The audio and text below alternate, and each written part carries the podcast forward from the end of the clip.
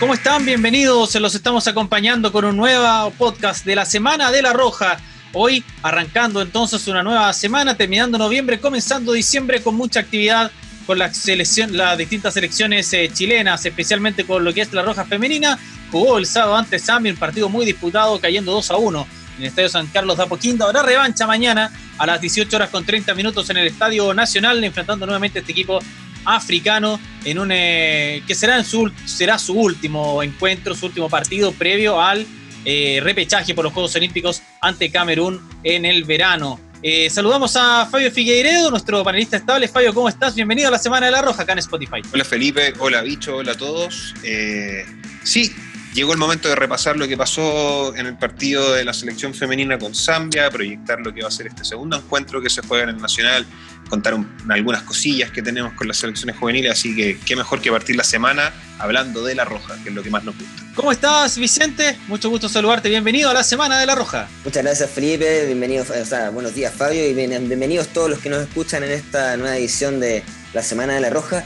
Y como bien adelantaban, eh, tuvimos un partido súper interesante que si bien terminó con una derrota para Chile, yo creo que sumó mucha experiencia para la femenina de cara al repechaje. Va a sumar también el partido de mañana, así que vamos a estar analizando todo eso y bueno, lo que pasó también con los chilenos en el extranjero durante el fin de semana, así que vamos a por ello.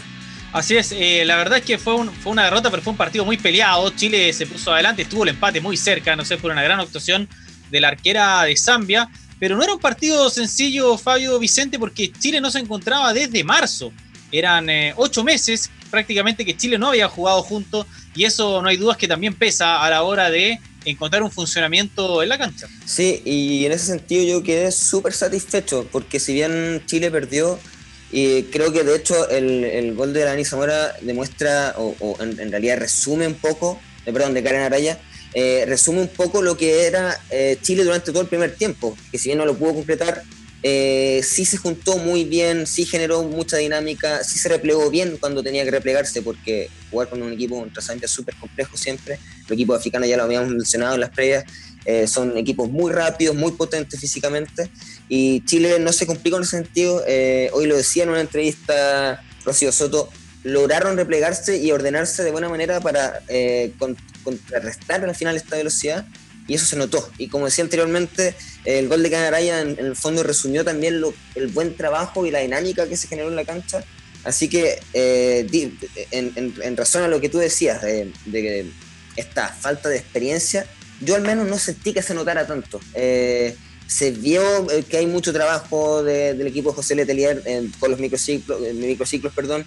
Se vio que las, las chicas vienen con alto trajín también, ya sea en sus clubes en el, en el medio local o en el extranjero, Así que yo, insisto, me quedé muy conforme a pesar de la caída porque se hizo un muy buen partido y si no fuera por el tremendo partido que jugó en Campo Musolé, la arquera zambiana, yo creo que lo podríamos haber empatado e incluso ganado porque tuvimos varias oportunidades, especial en el segundo tiempo. Impresionante lo que atajó esa mujer. Hay un remate al ángulo de, de, Yesenia López, lo saca, atajó muy bien abajo un remate de ¿cómo se llama?, de de María José Urrutia, que entra en el segundo tiempo, hizo un partido increíble. Y en general, a mí me parece que lo que más me gusta, lo que más destaco el partido fue precisamente que Chile eh, logra demostrar y sigue demostrando, más allá de la inactividad deportiva, que es un equipo tremendamente inteligente. Muy poco astuto hubiese sido salir a jugar a los ritmos de Zambia. Si hubiésemos hecho un partido directo de vuelta y qué sé yo, entendiendo la merma física natural que tiene la, la selección femenina por tanto tiempo parados por el tema de la pandemia, no olvidar que Zambia viene a jugar un campeonato y Chile no jugaba un partido. Es un tema importante que quería consultar. Venían con más rodaje Zambia que Chile. Muchísimo, venían de jugar la CONSAFA, la CONSAFA Women's Championship. Eh, entonces venían con un ritmo que Chile no tenía y si Chile entraba a jugar a esas velocidades íbamos a durar 30 minutos jugando bien. Y Chile tiene la pelota, genera fútbol. Eh, yo sé que suena, suena consuelo de perdedor, pero pero si tú te fijas cuántas ocasiones de gol genera Chile versus las que genera Zambia, es gigantesco. Eh, no perder de foco que Chile eh, en, el en el primer tiempo, antes de los, los, 30 minutos, tuvo que hacer dos cambios forzados por temas físicos. Y aprovechamos, aprovechamos de mandarle un saludo a la, a, la Dani Pardo y a, Carla Guerrero para que se recuperen lo antes posible, que la estamos esperando y que Chile cuenta con ella. A Chile le, hace, le faltan dos jugadores importantísimas como la Pancha Lara y como Camila Sáez. Entonces, eh, a la luz de todo el contexto y todas las condiciones, la forma de jugar y cómo se da el partido, más allá de los goles, que me parece que son errores súper puntuales, eh, me parece que Chile hace una súper buena performance que permite eh, tener una buena sensación de cara al preolímpico. Y destacar, como mencionas tú, que Chile perdió a sus dos centrales titulares, a Carla Guerrero, también a, a Daniela Pardo, previamente había perdido a Camila Sáez también, o sea, no era fácil eh, sacar adelante el partido con esos cambios eh, sobre la marcha, ¿no es cierto? Y perdiendo además al bastión de la defensa, como es la jefa, como es Carla Guerrero. Obvio. Yo lo invito a que a cada uno de los que nos está escuchando agarre su equipo, el que le, el que le guste, cualquiera, y sáquenle los dos centrales titulares. muy complicado. Cambia, ¿no? Y aún así Chile pudo sacar la tarea adelante y como bien decían, incluso con esas mismas físicas, eh, pareciera que cuando llegaron a los minutos 90, Chile terminaba mejor físicamente, siendo que por, por, por, el recorrido, por lo que llevaban jugado, por el mismo campeonato que mencionabas tú, Fabio, y por el tiempo que había estado la selección sin jugar, lo lógico hubiera sido que hubiera sido al revés.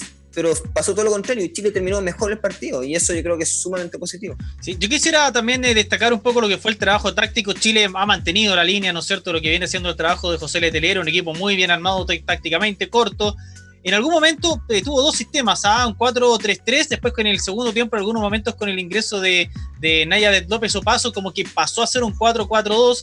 En general me parece que Chile tuvo controlado el equipo de Zambia, eh, por ahí hubo algunos inconvenientes con el tema físico, pero creo que, que se vio un equipo aplomado, pero que le faltó un poco más de rodaje, pero eso es ya producto de los ocho meses sin jugar nada más. Y para eso son estos partidos, para retomar ese ritmo, para retomar esos niveles. O sea, que nadie se alarme que en estos partidos se prueben variantes, se, se prueben formas de jugar. Si te fijas, eh, es una forma de atacar en el primer tiempo con una Dani Zamora muy metida entre las centrales y es una forma totalmente distinta cuando entra María José Urrutia en el segundo tiempo, porque la Coto Urrutia es mucho más nueve de área, entonces eh, este es el momento para ensayar, este es el momento para probar variantes, ver cómo le haces daño a este tipo de equipos africanos, que, más allá de las velocidades y el poderío físico que es innegable y se notó en cancha, desde lo táctico es distinto. Entonces, yo creo que Chile es un equipo, como bien decía Felipe, un equipo inteligente, un equipo con muchísimos años, un equipo donde las caras nuevas, y entre comillas nuevas, se van viendo súper bien. Lo que hizo Naya del López Opaso, buenísimo. Eh, eh, el primer tiempo en la Pancha Mardón es excelente. Eh, la Rosario Balmaceda, que es una jugadora súper joven, eh, la peleó y la peleó muy bien por su banda. Javiera Toro hizo un trabajo espectacular y de hecho en el segundo tiempo tuvo un pase al área que, la Dani Zamora no logra conectar bien y ahí hubiese estado el empate. Entonces, me parece que es un equipo con forma, con fondo futbolístico y que, insisto, estos partidos son para esto. Este es el momento de ensayar, este es el momento de equivocarse, este es el momento de corregir. Eh, me parece que estamos muy bien apostados pensando en lo que va a ser el repechaje febrero. Sí, pasamos muy bien la prueba. Yo quería sumarle un, puntito a, Fabio, eh, porque la chuntó medio medio con el tema. Bueno, era, se veía venir, pero Bárbara Branda efectivamente era extraordinaria. Yo creo que fue la, jugadora que más problemas le hizo a la, a la ciudad chilena.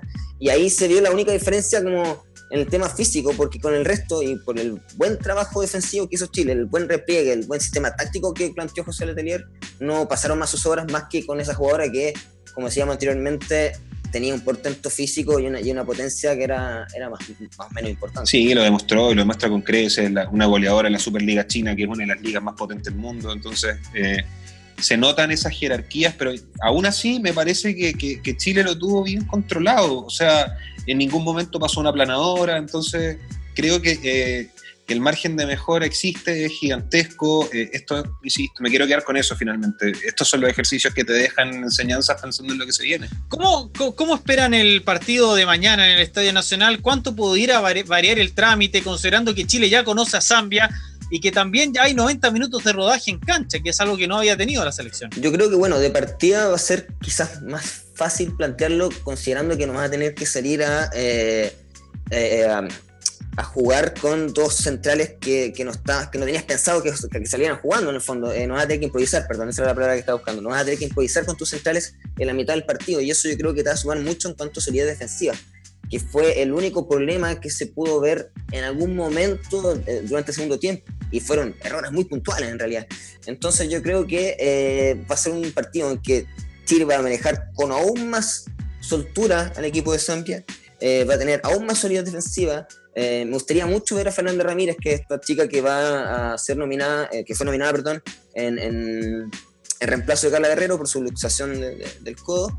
eh, y que de hecho juega con ella en la Universidad de Chile, es la pareja de centrales, es su pareja, de, tal como Camila Sáez en la selección, Fernanda Ramírez en la, en la, U. Entonces creo que también me gustaría ver el trabajo de, de Fernanda Ramírez y creo que en ese sentido Chile podría eh, maniatar de mejor manera a Zambia y por ende sacar un mejor resultado. Así lo veo yo al menos. Sí, estoy totalmente de acuerdo. Me parece que ya hay un pulso mejor tomado de lo que va a ser el partido hay, una, hay un conocimiento mejor del rival, también hay un, conocimiento mejor de qué tipo de errores no puedes cometer. Por ejemplo, el, primer gol es una pelota que retrocede, que, que, no llega con la velocidad y con la, con la precisión del pase o con la firmeza del pase que debiese llegar, y, y, eso te complica, te complica frente a jugadoras explosivas que anticipan bien, entonces son errores que hay que ir corrigiendo. Me parece sí que Chile puede sacar muy, muy buenas conclusiones de lo que hacen en el medio campo, cuando se asocian Karen Araya con la Paloma López, cuando Yanara Edo tiene la pelota, creo que ahí hay un, hay un tremendo, tremendo, tremendo trabajo eh, que, que, funciona, que se ve, que es súper solvente, que genera mucho peligro. A mí sí me gustaría quizás, esta es una pedida personal al profe Letelier, eh, tratar quizás de probar con, con, el, con el balonazo de larga distancia porque tenemos jugadoras con un remate fabuloso la Karen le pega increíble, Yesenia López, Yesenia López de haber hecho el gol más maravilloso que he visto en la Copa América Femenina cuando le mete un balonazo al ángulo izquierdo a Bárbara, la arquera de Brasil. Me parece que hay jugadoras que pueden, que pueden explotar esa virtud de buena forma y pensando que la saga de, de Zambia es súper fuerte y súper dura desde lo físico y que, a la Dani Zamora le costó un mundo meterse entre medio de las centrales, eh, quizás ese balonazo a media distancia pueda marcar diferencia. Bien, terminamos de esta manera el primer bloque de la, eh, de la Semana de la Roja, recordando que mañana a las 18 horas con 30 minutos eh, vamos a poder ver a través de Chilevisión el segundo encuentro, esta vez en el Estadio Nacional entre Chile y Zambia. Desde las 17 horas con 30 minutos estaremos con la Semana de la Roja, junto a Fabio, también junto a Valeria Rojas, que nos acompañó el viernes pasado, con todos los conceptos tácticos previos, ¿no es cierto?, a este encuentro que se va a disputar en el Estadio eh, Nacional. Vamos con compromisos comerciales y ya viene el segundo bloque de la Semana de la Roja. Una cristal retornable es como jugadora de recambio. Sale una vacía y entra una rellena. Prefiera retornable y aliviemos la sed de la pasión por la roja. Retornable, reconveniente, reamigable con el medio ambiente. Cristal, juntémonos. Aprovecha los Red Days navideños y encuentra el mejor regalo a un precio increíble, como este iPhone SE que puede llevar en 24 cuotas de 15.620 pesos, contratando un plan Claro Max y con despacho gratis. Los futboleros de corazón sabemos que nuestros grandes de la Roja, antes de romperla en la cancha, la rompieron en sus casas. El mejor lugar del mundo, donde hoy vemos y disfrutamos de las eliminatorias. Descarga la app y encuentra todo para hacer de tu casa, tu estadio. Sodimac, la casa oficial de la selección. Ya puedes tener una cuenta corriente que no te pide sueldo para abrirla. Que no te cobra por transferencias. Ni por sacar plata en cajeros y que tampoco te pida antigüedad laboral. Ya puedes tener tu cuenta corriente Live del Santander. Una cuenta que además te permite comprar por internet y en apps. Ábrela 100% online en santander.cl. Cuenta corriente Life. Tu cuenta y la de todos. Santander. Tu banco.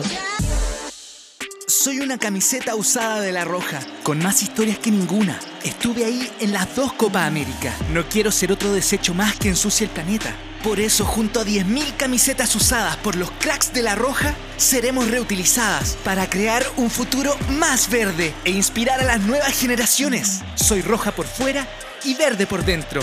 Cuéntanos tu historia y participa por una de ellas. Infórmate en rojasustentable.cl. Arauco, por una roja más sustentable. Volvemos con el segundo bloque de la Semana de la Roja. Estamos presentes en Spotify con el podcast de la selección chilena. Por supuesto que la mejor información de nuestra selección ustedes la pueden encontrar en nuestro ecosistema digital, presente en todas las redes sociales, en Facebook, en YouTube, en Twitter, en Instagram, en Spotify también y en TikTok. Además, en www.larroja.cl descarguen también la aplicación, la app oficial de La Roja, eh, totalmente gratis también con... Eh, eh, mucho valor agregado para todos los aficionados de nuestro equipo nacional. Segundo bloque ya, acá en la Semana de la Roja, vamos a hacer un pequeño background, un resumen de lo que fue la actuación de los jugadores chilenos en el extranjero. Este último fin de semana. Podríamos destacar, Vicente Fabio, básicamente el buen trabajo que hizo eh, Alexis Sánchez, el Inter de Milán, que es, un jugador que no logra ser titular indiscutido, pero que siempre está respondiendo, eh, forma parte de la rotación de delanteros que está ocupando Antonio Conti, por lo general lo viene haciendo bastante bien hace ya varios, varios meses. Sí, y de hecho, bueno, ingresó como titular, y no solamente eso, sino que abrió, abrió la cuenta, y aunque no lo crean, desde el 2011, y eso que ha hecho hartos goles desde que está en el Inter y en su tiempo en el Udinese, pero desde el 2011 que no abría la cuenta en un partido de Serie A. O sea, de su tiempo en el Udinese, que, que, y eso también pasa por algo que tú mencionabas, que era un jugador que entraba mucho desde la banca eh, con Conte y ahora que se le ha dado la oportunidad de, jugar eh, de, como titular, la aprovechó y en solo cuatro minutos aprovechó una muy buena jugada y no solo eso, hizo un muy buen partido, se vio muy activo, generando mucho ataque. Bueno, lo mismo también con Arturo Vidal, que genera el, el 2-0 con un, con un remate que termina siendo tu gol. Así que es muy positivo lo de Alexis porque se empieza a ganar con más eh, ímpetu quizás, y yo creo que hay temas físicos de igual detrás de eso, pero se gana con más ímpetu esta confianza de Conte para empezar a formar este tridente con Lukaku y Lautaro Martínez, que yo creo que sería lo que mejor le podría acomodar al, chileno. Es súper súper bueno y súper gratificante verlo arrancar bien, verlo jugar bien. Eh, esperemos que, este receso a nivel de selecciones de aquí a, marzo también le permita agarrar continuidad y estar más entero físicamente, verlo de mejor forma.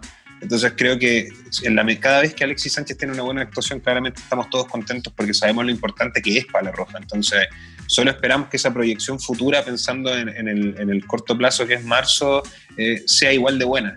Sí, y es interesante como mencionas tú, Vicente, que a veces lo hemos ubicado como media punta, más que como segundo delantero o como volante externo. Una posición de podríamos quizás verlo algún día en la selección, ¿no? Jugando media punta detrás de dos delanteros, por ejemplo. Sí, se le ha visto bien. De hecho, cada vez que se le ha requerido en esa posición genera mucho gol. Eh, recordamos no solamente este partido, eh, sino que también el partido anterior contra el Torino, si no me equivoco, ese partido que le dan vuelta al Torino, con un muy buen segundo tiempo de Alexis, es precisamente porque Alexis y, los medios eh, italianos se dieron, se dieron cuenta de eso.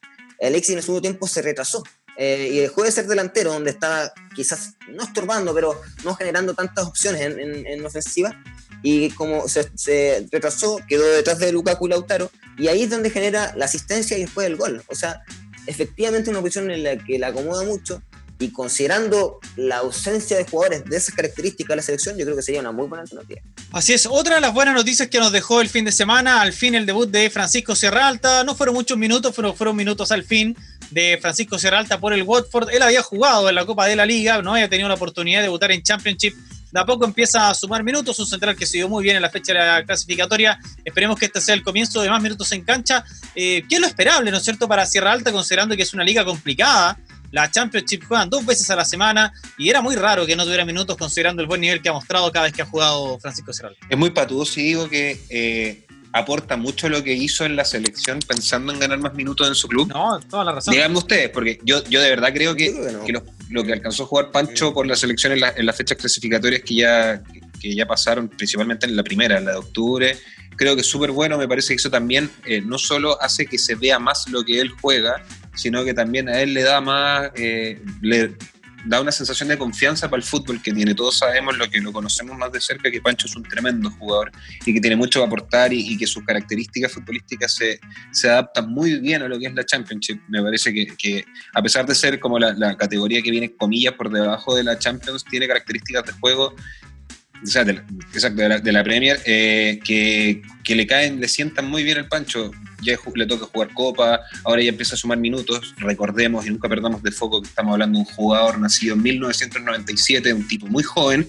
y que tiene muchísima, muchísima muchísima leña para entregar, una proyección gigantesca, que la tendencia es que solo siga sumando más minutos, no solo en su club, sino también en la selección. Así que siempre va a ser una buena noticia que un joven talento chileno que, que, va a buscar suerte a Europa empieza a sumar minutos. No, y lo mismo que decía Felipe, es, es muy positivo también que la Championship tiene muchos partidos, y dos partidos a la semana, y partidos de copa, entonces probablemente, y, esto quizás muestra una tendencia, va a empezar a ganarse poco a poco un espacio en la saga, hasta ojalá quitarle el espacio a uno de los centrales titulares, que como mencionábamos cuando hablábamos del caso Maripán, es una situación súper compleja, es muy raro que los, los centrales titulares de un equipo cambien, así que esperemos que Francisco logre ese hito y ya podamos verlo un tiempo más siendo el, titular del Watford. Eh, correcto, un jugador que está en una liga complicada, no es fácil la Championship, ¿ah? porque muchos dirán segunda división, pero es una segunda división mentirosa. Yo diría que el nivel es superior al de la primera división de varios otros países, ¿ah? porque hay, equipos con, con, muchos seleccionados, hay muchos equipos, por ejemplo, el Bournemouth, que perdió la categoría y prácticamente mantuvo el mismo equipo que, que, que, había perdido la categoría, por ejemplo, es titular defensor Lerma, que es titular en el equipo colombiano. Entonces me parece que, que hay que tomar muy en cuenta lo que está realizando entonces eh, Francisco Serralta, que esperemos que sume minutos. En México también tuvimos novedades, Vicente. Sí, muy buenas noticias porque Jan Meneses avanzó a las semifinales de la apertura mexicana. Eh, dieron vuelta al resultado, habían perdido 2 a 1 en, en la ida ante el Puebla y eh, a pesar de que era el favorito el León, porque terminó primero en la, la, en la, fase, en la fase regular, se le veía medio complicado, pero con Jan Meneses presente durante todo el partido y haciendo un gran partido también, eh, el León se pudo imponer 2 a 0 y avanzó a las semifinales donde enfrentará al Chivas de Guadalajara. Así que no es un partido fácil tampoco. Este miércoles empieza ya el ida y vuelta para ver si tenemos un campeón en México, ya que lamentablemente Víctor Dávila y el Pachuca, que también estaban en competencia, no lograron avanzar y cayeron, empataron, perdón, ante el Pumas y quedaron fuera por la diferencia. Entretenida la Liga MX, no sé, no sé ustedes chiquillos, a mí me gusta, encuentro que los, partid los partidos son buenos, buen nivel, buenos jugadores, emocionantes, eh, y cómo se ha dado con resultados súper estrechos, lo que pasó con Cruz Azul Tigres, que, que termina en un global 3 a 2, eh, la eliminación de Pachuca de, Dávila por un 1-0 con un empate en el segundo partido. Entonces, está entretenido y más encima ese partido de, León con el rebaño va a ser bravísimo. Y, pero a mí me parece que Jan tiene muy bien ganado un espacio importante dentro del equipo del León, así que titularísimo y referente, idolatrado, y me parece que en México ha logrado hacer cosas súper importantes que le van a permitir seguir proyectándose como jugador. A mí me gusta mucho la liga mexicana, creo que es una liga desde hace unos 4 o 5 años atrás, cuando eh, se terminó con el límite de, o se aumentó el límite de extranjeros en la liga, empezaron a llegar muy buenos jugadores. Eh, el caso, por ejemplo, uno ve equipos como el Monterrey, ¿no es cierto? Que prácticamente todos los jugadores son seleccionados titulares en sus distintos países, como lo era el América, por ejemplo, hasta el año pasado tuvieron algunas bajas, entre ellas la de Nico Castillo. Uno veía los 11 jugadores, los 11 eran titulares de la selección. Estaba Bruno Valdés, estaba eh, Marquesín, el arquero de Argentina, estaba Guido Rodríguez, ¿no es cierto? Renato Ibarra. Es una liga muy, muy competitiva eh, pero tiene el, problema de la Liga Mexicana es la competencia internacional, ¿ah? porque en la zona con CACAF fuera de la MLS no tienen otros rivales como acá que existe la Copa Libertadores. Pero en, en cuanto a, los, a la calidad de los equipos, yo creo que no tienen mucho que envidiarle a la Liga Argentina ni tampoco a la Liga Brasileña para nada. No, en absoluto. Y además, bueno, los partidos no se están jugando ahora con, con público, pero todos los partidos se juegan estadio lleno, hay una gran presión de la hinchada y una gran presión de la prensa. No es tan fácil triunfar en, en, México como podrían decir algunos, porque ya no es el fútbol mexicano de hace 20 años, ha tenido este relanzamiento. Eh, hay jugadores que se están cotizando por 10, 15 millones de dólares que se les está pagando más de lo que se les paga en Europa. Eso se ha transformado en una liga tremendamente atractiva. Tal cual, por eso llegan jugadores como Niñak o, o, no sé, no me acuerdo quién más fue que llegó, el, el japonés. Eh, Keisuke Honda. Keisuke Honda, que también llegó a la Liga Mexicana. Vincent Janssen, que está en también. el que, que, venía al Tottenham también. Pues. Exacto. Ah, bueno, el dato que quería sumar para cerrar, que tenía que ver con Alexis Sánchez, que con ese gol que marcó, se me había quedado en el tintero, logró un hito también porque se ubicó como el quinto goleador chileno de la Serie A, empatando a Iván Zamorano, que tiene 27 goles, y quedando a uno de David Pizarro, que tiene 28. ¿Quiénes son los que están en el podio? Mauricio Pinilla con 47, Marcelo Salas con 38 y Arturo Vidal, que hizo muchos goles en la Juventus con 35. Es que ese equipo de la Juventus jugaba poquito. Sí, era, tremendo. Ese medio campo de Vidal Pogba era una locura. Y Pirlo, por si, por si fuera poco. Por si faltara alguien. Pirlo que, ahora es, el, que es sí. ahora el entrenador de la Juve, además. Exactamente. Bueno, muchachos, terminamos entonces el segundo bloque de la previa de la Roja, recapitulando todo lo que pasó el pasado fin de semana con los jugadores chilenos en el extranjero. Compromisos comerciales y venimos con el bloque final. No se separen de nuestra compañía.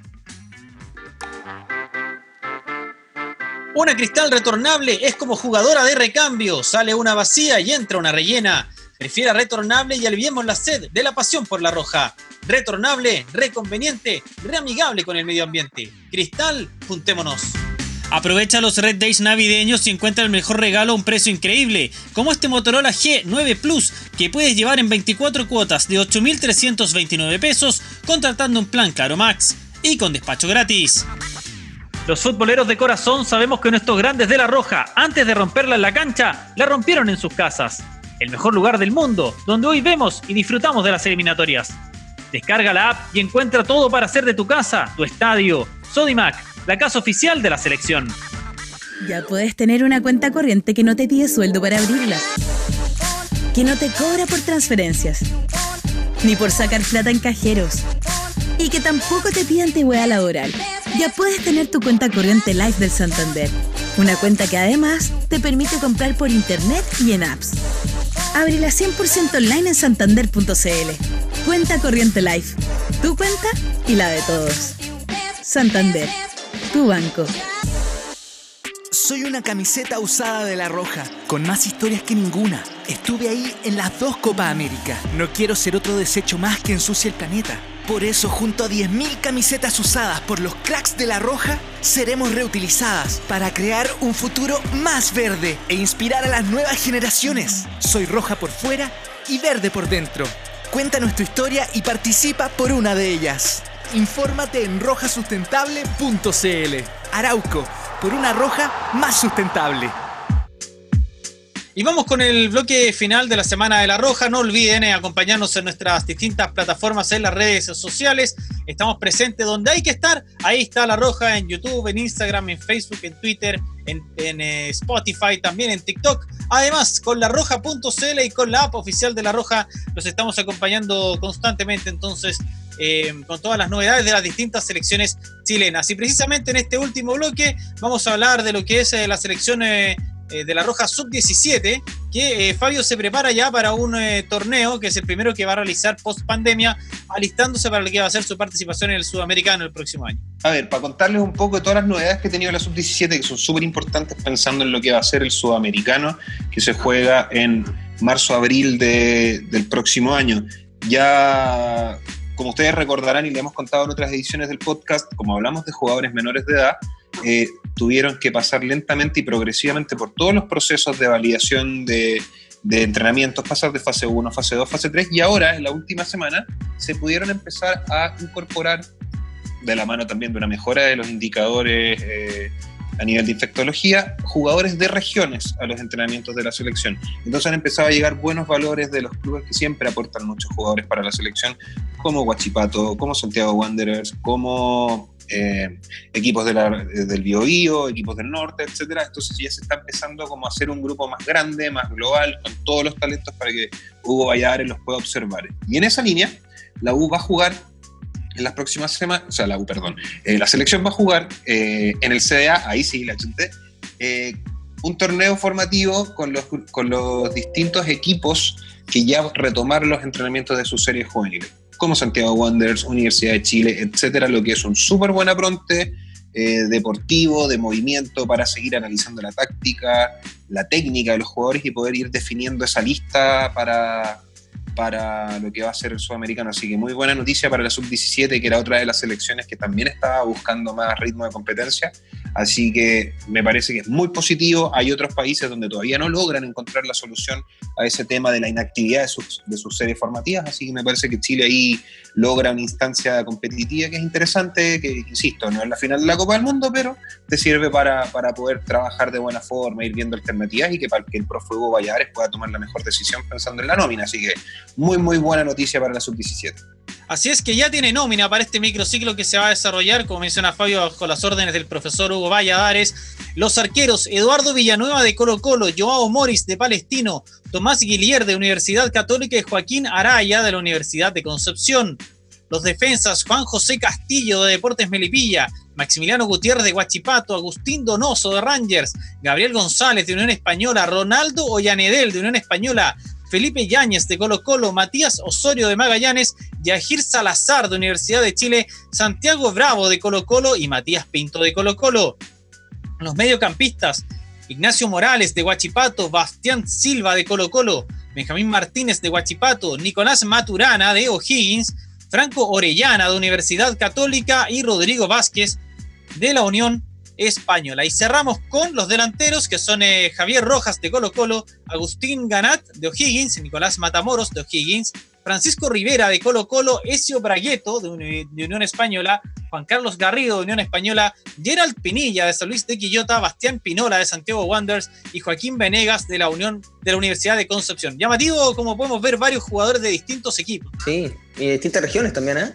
Claro. Concepción, Talca, eh, Talcahuano, alcancé a anotar por ahí también. Y, es lo positivo de que la captación se está haciendo, estás buscando todo lo que tienes en todos los lugares, así que aplauso ahí a ese trabajo de visualización de jugadores para el profe Hugo Ayares, que en este contexto de pandemia claramente no es fácil.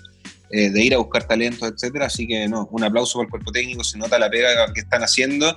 Y un detalle, muchas, muchos de ustedes se van a preguntar en la casa, oye, ¿qué pasó con Lucas Asadi, que era fijo en las nóminas de la selección? Gran jugador, gran delantero.